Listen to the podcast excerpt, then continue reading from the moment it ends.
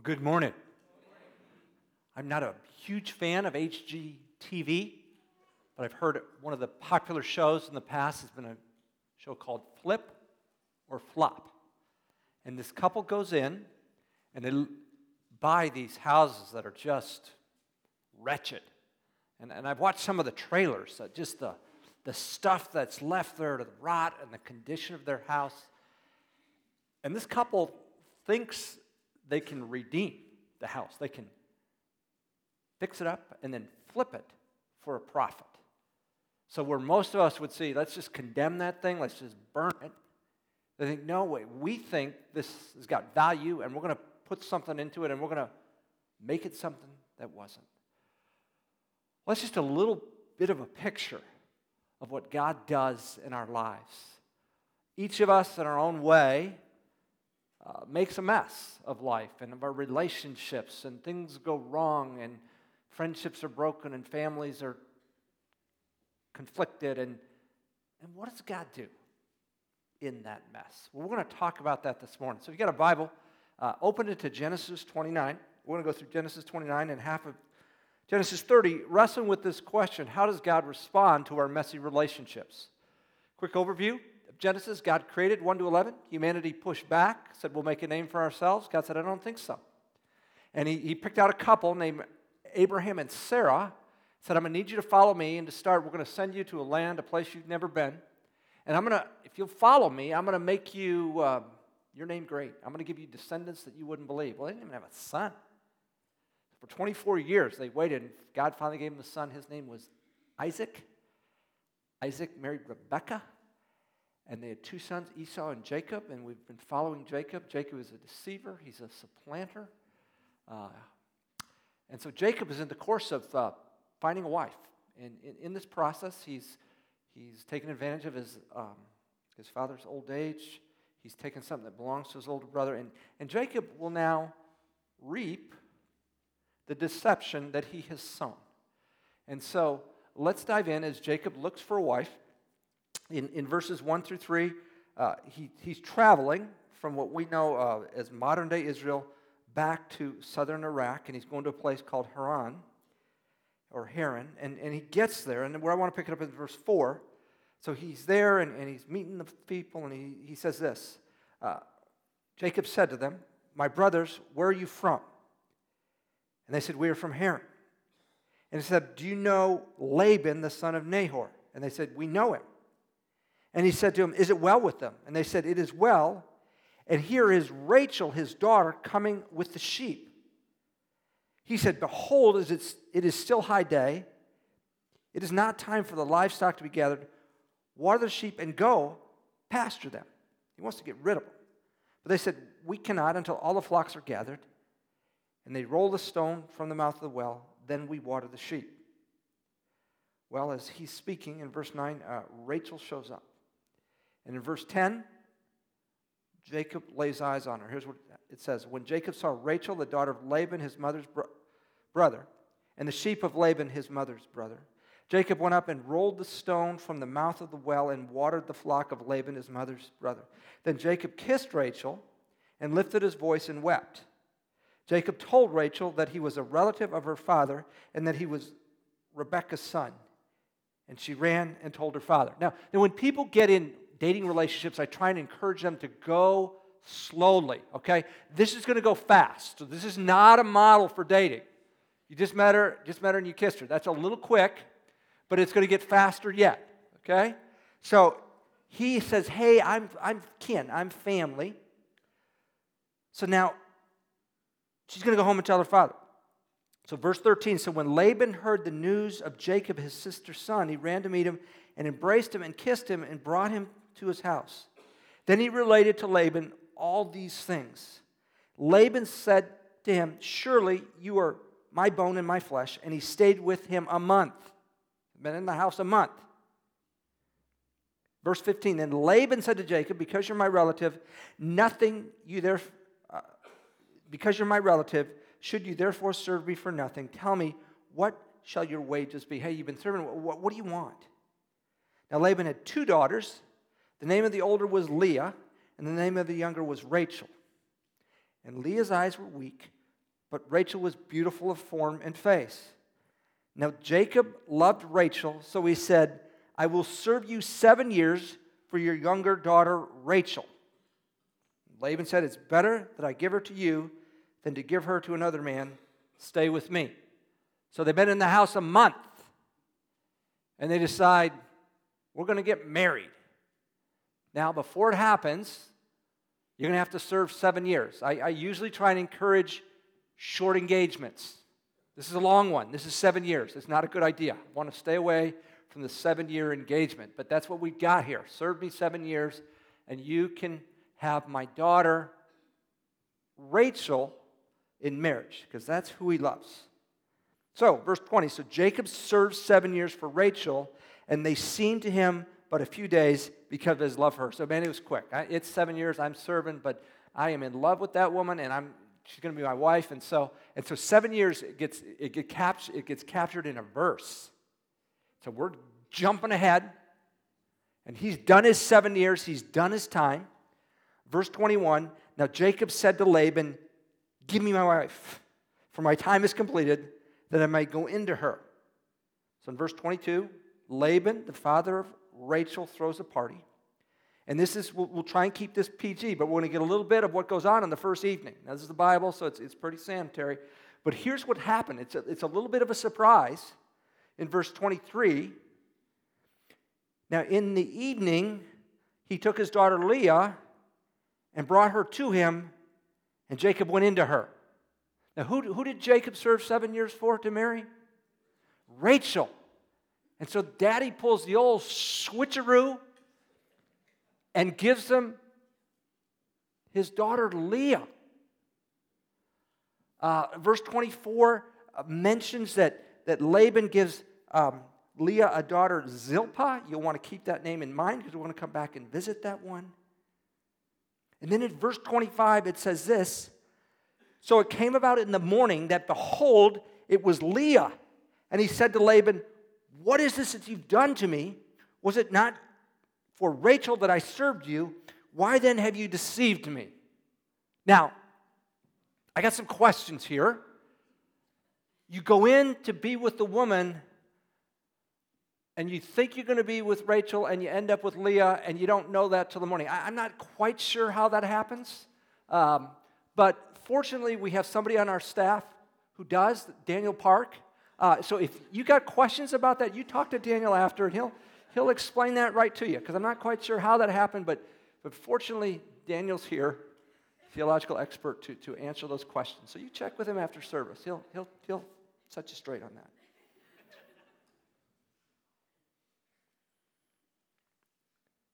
But Jacob thought, man, I served seven years for Rachel and you gave me Leah. How come? Well, verse 26, Laban says, is it not the practice in our place to marry off the younger before the firstborn? Complete the week of this one, and we, we will give the other for the service which you shall serve me with for another seven years. Jacob did so and completed her week, and he gave him his daughter Rachel as his wife. Laban also gave Bilhah, keep that name in mind, to his daughter Rachel as her maid. So, so have you followed what has gone on here? Jacob saw her and said, I am in love, I'm hooked on a feeling and high in believing, I will serve you seven years.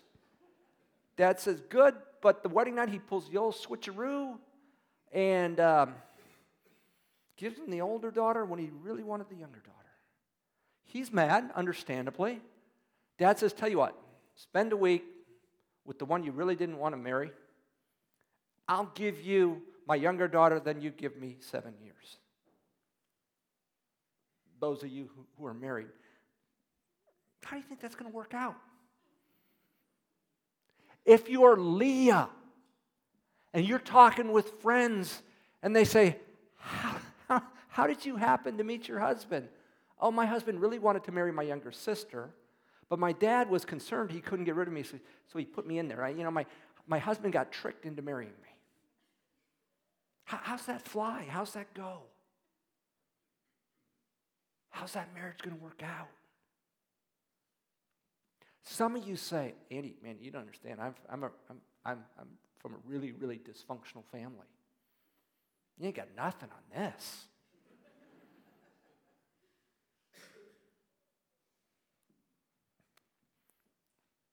What can we say about Laban? Who would do that to his daughter? Stick her in a marriage with a guy who doesn't want her? Self absorbed? Greedy? I can get another seven years out of this?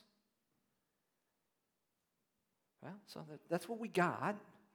Uh, verse 30 So Jacob went into Rachel also, and he indeed loved Rachel more than Leah, and he served with Laban for another seven years. So that's what you got. Two wives. One he really doesn't care for, one he loves, and they're sisters. Hey, as sisters, you got to learn to share. Verse 31 Now the Lord saw that Leah was unloved, and he opened her womb, but Rachel was barren. Leah conceived and bore a son and named him Reuben, for she said, Because the Lord has seen my affliction, surely now my husband will love me. Wrong. Then she conceived again and bore a son and said, Because the Lord has heard that I am unloved, he has therefore also given me this son also. So she named him Simeon. She conceived again and bore a son and said, This time my husband will become attached to me because I born him three sons. Therefore he was named Levi. She conceived again and bore a son and said, This time I will praise the Lord because therefore she named him Judah. Then she stopped bearing. So Leah's given, had four sons with Rachel, uh, with, with Jacob. Rachel's had none. And Rachel's seeing this going on. Verse 30, now, or chapter 30, verse 1. Now, when Rachel saw that she bore Jacob no children, she became jealous of her sister, and she said to Jacob, Give me children, or else I die. Well, this ain't Jacob's fault. Jacob is shown he can procreate a child, so he's not, not doesn't have the issue. Then Jacob's anger burned against Rachel, and he said, Am I in the place of God who has withheld you from the fruit of the womb? She says, Here's my maid Bilhah. Remember, I told you we'd hear from Bilhah again? Here's my maid Bilhah. Go into her that she may bear on my knees, and through her I too may have children. So I can't have children. I'm going to give you my servant, and since I own my servant, those will really be my children. We have seen this idea hey, I, I can't have a child, I'll use a servant. One other place. Way back in the day with Abraham and Sarah, and she couldn't have a child, and she finally gave up and said, Hey, I've got the servant Hagar, and that was Ishmael. That didn't work out too well. But Jacob's not learning from the mistakes of his forefathers, so he goes into Rachel's servant Bilhah in order to have children. So here we go, verse 4. So she gave him her maid Bilhah's wife, and Jacob went into her. Bilhah conceived and bore Jacob a son. Then Rachel said, God has vindicated me, has indeed heard my voice, and has given me a son. Therefore she named him Dan. Rachel's maid Bilhah conceived again and bore Jacob a second son. So Rachel said, With mighty wrestlings I have wrestled with my sister, and I have indeed prevailed, and she named him Naphtali. So Leah sees this going on. All right, Rachel can't have children, but she's given him her maidservant. Remember, Leah conceived four children with um, Jacob, but, but she thinks she's done, and she's a little bothered by that, so she's going to bring her servant into play. So at this point, Jacob's got three partners and six sons. Jacob's a busy dude. I mean, he's got a lot, a lot to deal with, and, and he's, he's going to get just a bit busier here. So when Leah saw that she had stopped bearing, she took her maid Zilpah and gave her to Jacob as a wife. Leah's maid Zilpah bore Jacob a son. Then Leah said, How fortunate she named him Gad. Leah's maid Zilpah bore Jacob a second son. Then Leah said, Happy am I, for women will call me happy. And she named him Asher. Are you with me? Four partners. Okay? Now, another twist here. Now, in the days of wheat harvest, Reuben went out and found mandrakes in the field and brought them to his mother Leah. Now, they must have thought mandrakes brought fertility because Rachel said to Leah, Please give me some of your son's mandrakes. Remember, Rachel's the only one here of the four partners who had, with whom Jacob hasn't conceived a child. But she said to her, Is it a small matter for you to take my husband? And would you take my son's mandrakes also? So they're going to make a trade. So Rachel said, Therefore, he may lie with you tonight in return for your son's mandrakes. So are you following? Jacob's quit having relations with Leah. And Rachel says, Tell you what, I'll give you a night if you give me some mandrakes. That's very dysfunctional. That's really weird. But this is the first family of Israel. When Jacob came in from the field in the evening, then Leah went out to meet him and said, You must come in to me. Here he is. You're under contract, you're under obligation. Isn't that romantic? For I have surely hired you with my son's mandrake. So he lay with her that night. God gave heed to Leah, and she conceived and bore Jacob a fifth son. And Leah said, God has given me my wages because I gave my mind to my husband, my maid to my husband. She named him Issachar. Leah conceived again and bore a sixth son to Jacob. Then Leah said, God has endowed me with a good gift. Now my husband will dwell with me because I have borne him six sons. So he gave him Zebulun. She named him Zebulun. Afterwards, she bore a daughter and named her Dinah.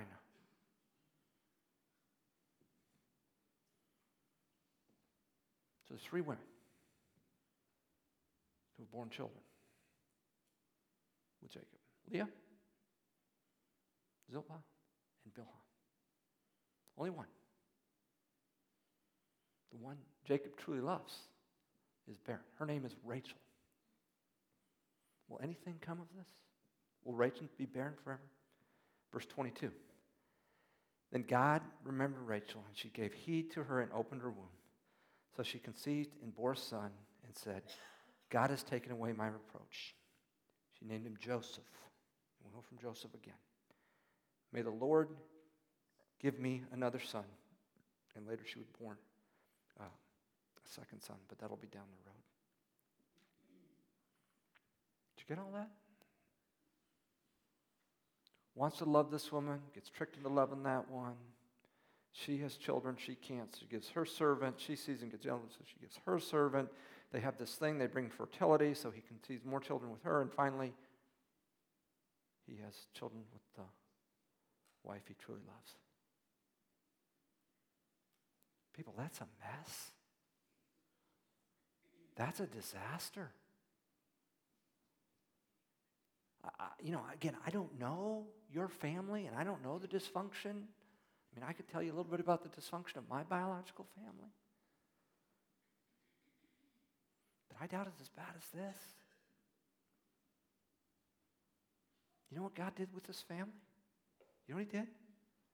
He started the nation of Israel. That's what they're born of. This, this, this country through whom God made his name for thousands of years and will one day show himself great again. It, it all started right here. He redeemed the mess.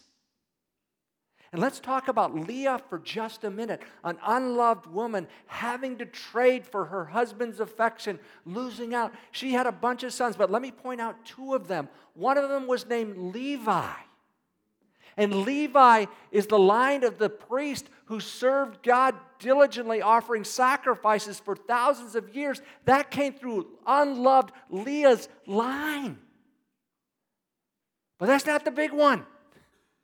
The other son, his name was Judah. Through Judah came King David. And if you trace that line farther down, you know who comes through that line? Jesus does. The reason we're here today, the reason we gather, Jesus. He came through that line. God redeemed the hurt and the mess for His purposes. You got a messy family? You got a messy background? Man, join the club. Join the club. But it is not beyond God. You've messed things up. You've made bad decisions. You've joined the club.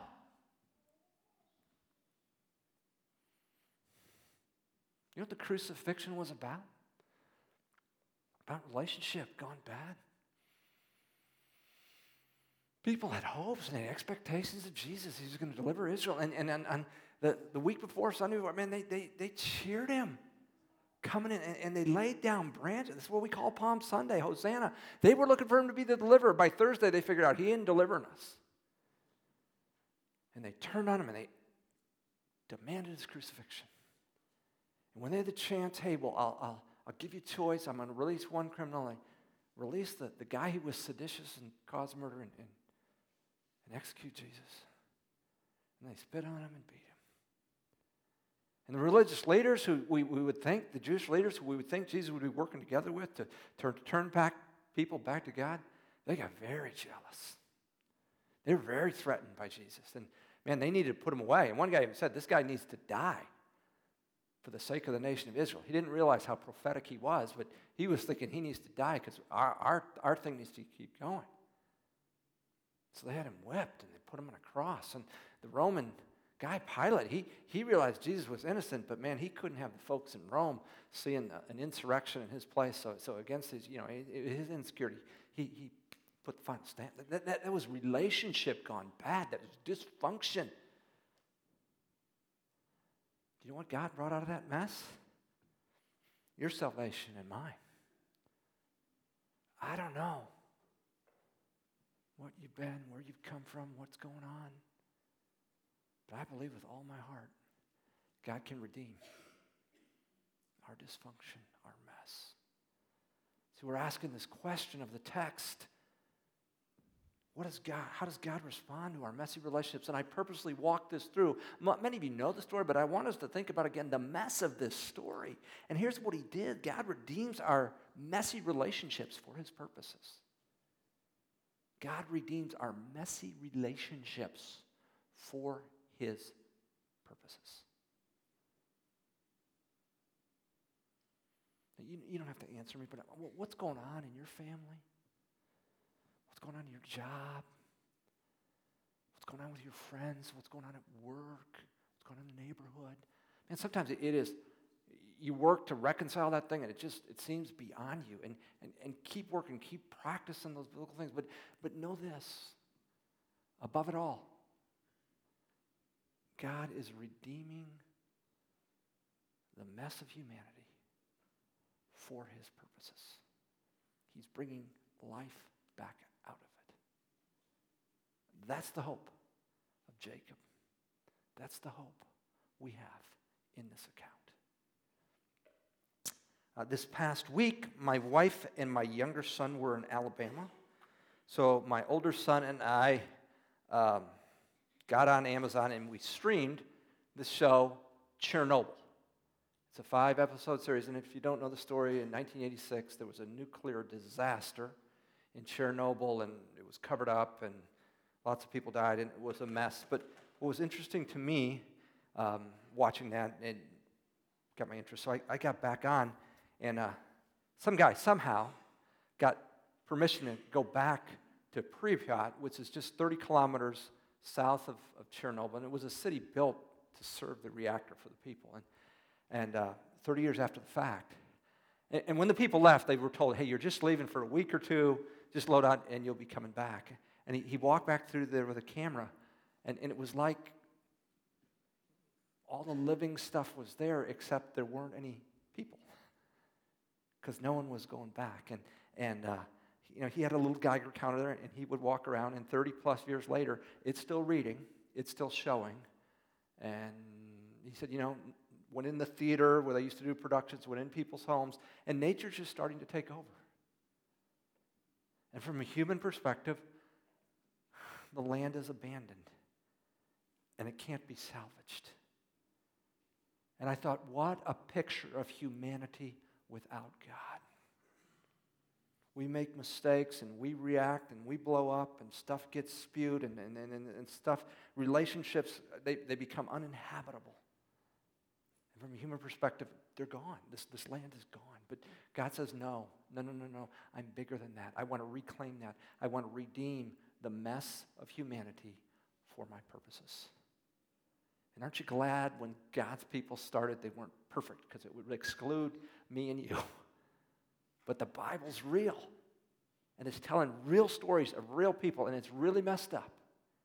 And the hope there is that God redeems the mess. That's why we sing songs like Rescuer, because we believe that.